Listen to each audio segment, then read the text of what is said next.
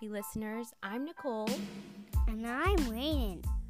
Welcome to Ready to Read Storytime, where we explore short stories in Season 1, beginner chapter books in Season 2, and a kid's joke of the day in Season 3. We are adding new stories daily, so hit follow to keep exploring with us.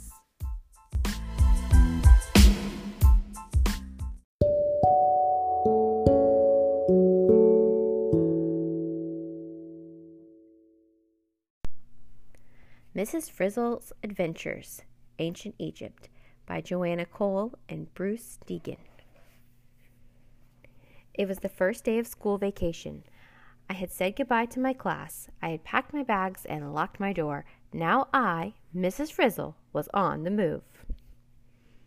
I wanted to see pyramids and temples and camels and mummies, so I joined a group of tourists heading for Egypt.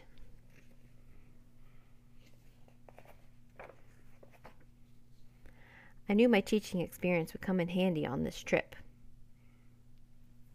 Please raise your hands when I call your name. Jamal, Rashida. The little boy says, Why is she doing this? The little girl says, This is too much like school. The mom says, I'll bet she's a teacher. It was a long flight. When night came, everyone fell asleep. Well, almost everyone.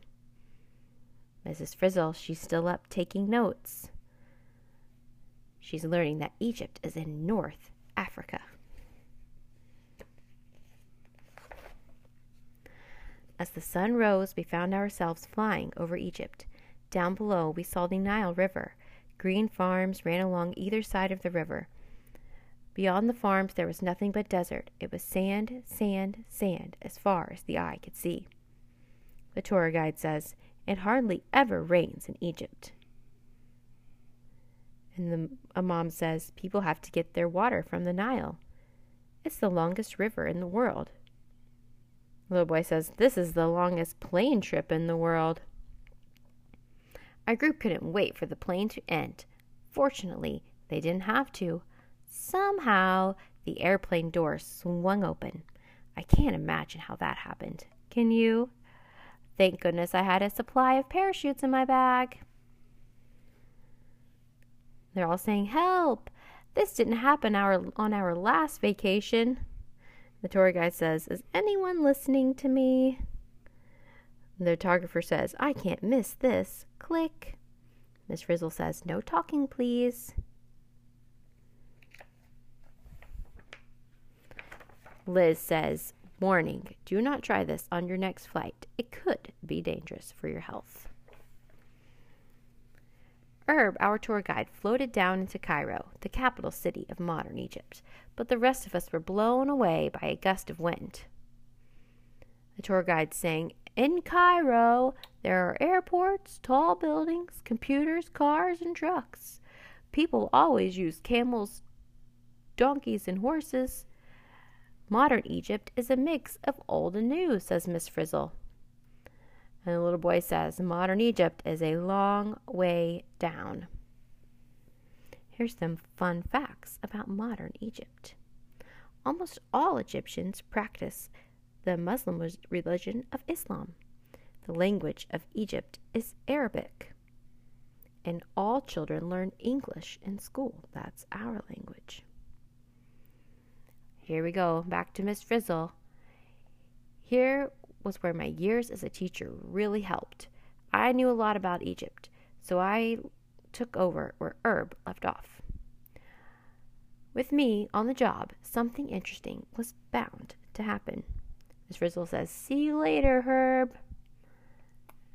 And people down below say, Look, it's raining tourists. But it hardly ever rains in Egypt. Sure enough, something interesting did happen. As our feet reached the ground, the cars and trucks disappeared. So did the modern people. Even the horses and camels were gone. We were back in ancient Egypt. I can't imagine how that happened. Can you? In the age of pyramids, there were no camels or horses in Egypt. They came later. There were no tourists from the 21st century either. And then he says, We came later too.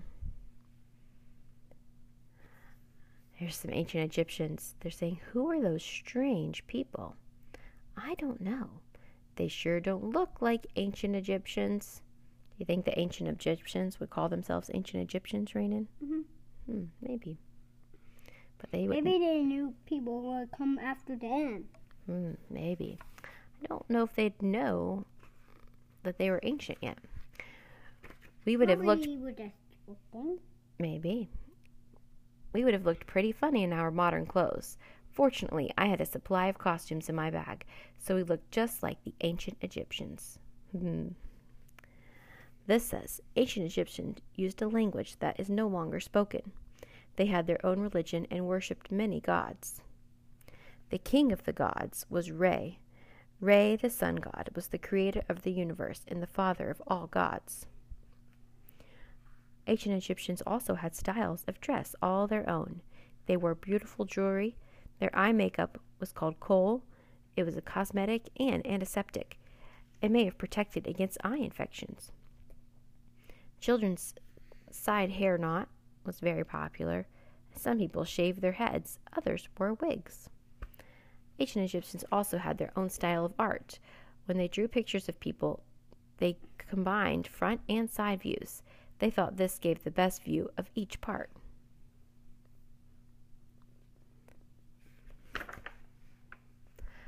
An ancient Egyptian town was a busy place. Children were playing, craftspeople were working.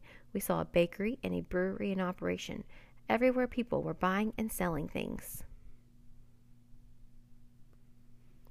Ancient Egyptians did not have money, so people traded what they had for what they needed. Where, where's sweeties and wine? Bob, did you bring any money? I thought you did, Barb, said the tourist. Ancient Egyptians used the barter system, says Miss Frizzle. Then we don't need money, said the little girl. Click. Workers of all kinds got paid in bread and beer. They used some of their wages to feed their families. They spent the rest on other things. This says the bread was good, but a lot of desert sand got into it. That wore the people's teeth down. And the beer had less alcohol than our beer, and it was very nourishing. It was more like a food than a drink. Most ancient Egyptians could not read or write, so they hired writers called scribes to help. Scribes wrote letters, kept records, figured out how much tax people owed, and lettered religious text. We visited a school for scribes. With all my teaching experience, I was a big help. And here's the people in the classroom saying, Who is this strange person? And the teacher says, No talking, please. Oh, up here it says ancient Egyptians wrote on paper made from papyrus, a large water plant. The paper was called papyrus too. This says, I'm growing papyrus in my pool. The teacher says, I'm writing about his pool on papyrus. By making papyrus, they would cut the stalk into sections. The green outside layer was removed, and they took the inner fibers and sliced and pounded it flat. And then they crossed it with a second layer. The surface was polished and then smoothed with a stone. The sheets were glued together to make a scroll. Ooh. Very cool. Ancient Egypt, Egypt was the first place in the world where writing was used widely. Scribes were everywhere. These are examples of the ancient Egypt hieroglyphics. Each symbol, symbol stood for a sound, just like our letters used for religious writings. The A, this A, looks like a bird, and the B looks like a foot. Very interesting. Then, after we went home with a boy named Beku, his father Ramos was a wealthy scribe who could afford a large house. It even had a stone bathroom where servants poured water over their master. This were, was perhaps the first shower in the world. Ramos enjoyed playing Senet, a popular board game, with his wife Merit. The little boy says, Mom, those strange people followed me home. And she says, If we ignore them, maybe they'll go away. Beku's family seemed busy, so we decided to leave. On the road, there was a farm family going home from the market. Our group didn't want to miss anything, so we joined them. The crops were ready to harvest. I encouraged everyone in our group to pitch in. We had just brought in the last of the wheat when the Nile started overflowing its banks. And then they have a picture of the goddess of fertility, Hathor. The goddess of motherhood and love was shown as a cow or as a woman with cows and horns. They grew many things here, things that we eat today, like lentils and flax, fig trees, lettuce, garlic, onions, melons, cucumbers, beans, peas, grapevines, date palms. And the farmers are a little confused on what all these people are doing here. They said, Kiss him. Who are those strange farmers? And he says, Let's make them work for us, Wabet. And the son says, Great idea, father. The farmers weren't surprised when the Nile flooded. In ancient Egypt, this happened every year. Later, when the water drew back, it left rich mud that fertilized the fields. The flood made the farmers happy because it meant good crops the next year. It made me happy because I got to teach about it. And it made our group happy because they loved learning. I don't know. They're saying, Help! The water is getting deeper and deeper. We're going to get annihilated. But the photographer says, Wave, Mrs. Frizzle. The photographer and Mrs. Frizzle are having a great time. Oh, look, what animals did we learn lived in the Nile? Crocodile and hippo. That's right. And our group seemed a little anxious to learn about boating. I suppose they wanted to learn about traveling on the Nile, so we climbed aboard a river barge. Yep, here they are. They're saying, Barb, did you pack our life raft? She said, I thought you did, Bob. The boy says, This boat came to save us from the flood. Then we don't need a life raft. Glug. Says, In modern times, the Nile does not flood. This dam holds back the waters. The barge was carrying stones to build a pyramid a tomb where the Egyptian king would be buried. The pyramid was built in the desert. No floodwater came there, so work could go on all year without stopping. The ancient Egyptians had not invented wheels, so they had to drag the stones along on the ground. Ancient Egyptians wanted the pyramids to last forever, so they built them of hard stone. Stones were taken off the boats, were pulled up ramps made of earth, and put in place by hand. After the pyramids were finished, the earth ramps were moved. Finished pyramid was covered with white stone and topped with pure gold. The Great Pyramid is made of more than two million stone bricks. Wow. Yeah. The little bird says, Why do the pyramids look so rough and dull today? Over the years, the gold was stolen, and most of the smooth white stones were used to build other buildings. We joined the work teams dragging stones up a dirt ramp. The foreman, Kahi, and Marisu could see that with our help, the work went much faster. Kahi, do you see those strange workers? You mean the clumsy ones, Marisu? Yeah, these guys don't seem like they're having an easy time. I think it'd be hard to push a really heavy block up a wooden or a earth ramp. Miss Rachel says, building pyramids made jobs for thousands of people. The lady says, but my job is a librarian, and my job is a photographer. Click. We're not ready for this job. No kidding. People often think the pyramids were made by slaves, but that isn't true.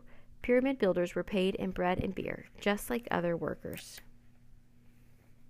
Down here it's talking about the Sphinx.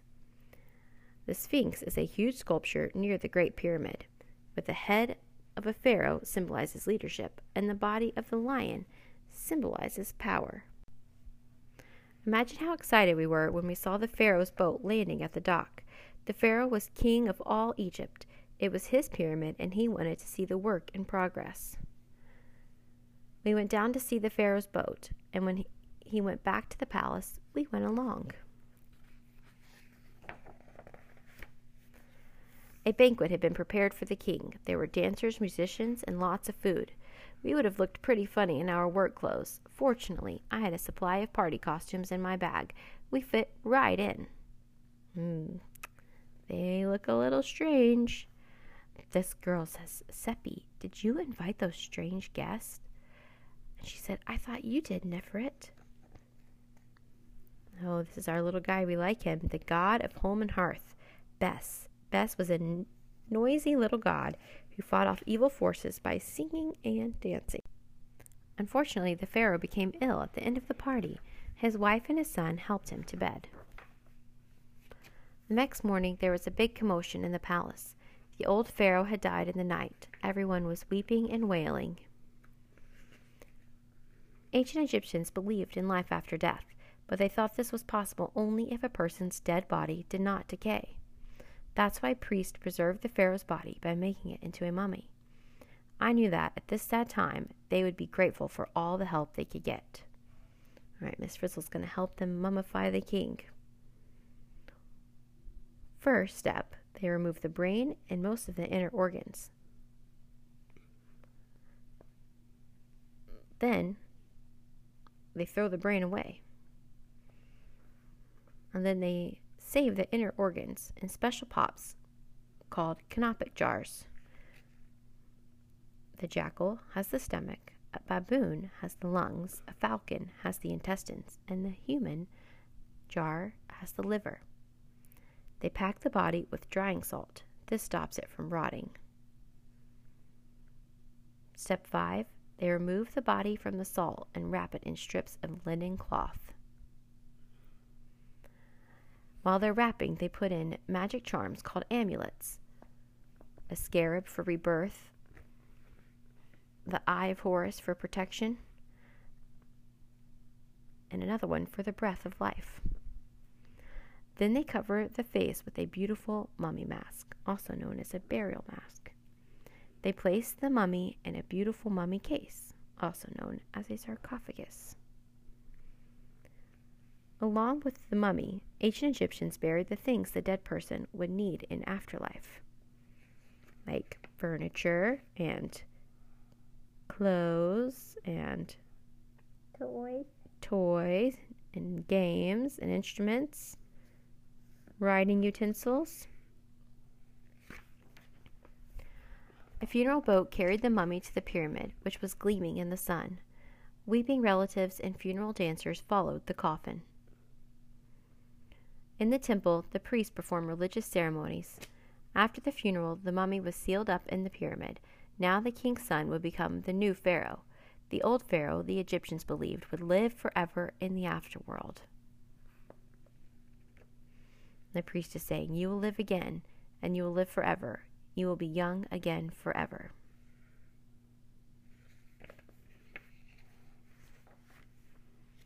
When the funeral was over, a kind fisherman offered us a ride in his boat. Along the way, things started looking pale. By the time we reached the land, ancient Egypt was fading from sight. I can't imagine how that happened, can you? We waved goodbye to the fisherman and hurried to the Cairo airport. Guess who was there? Our tour guide, Herb.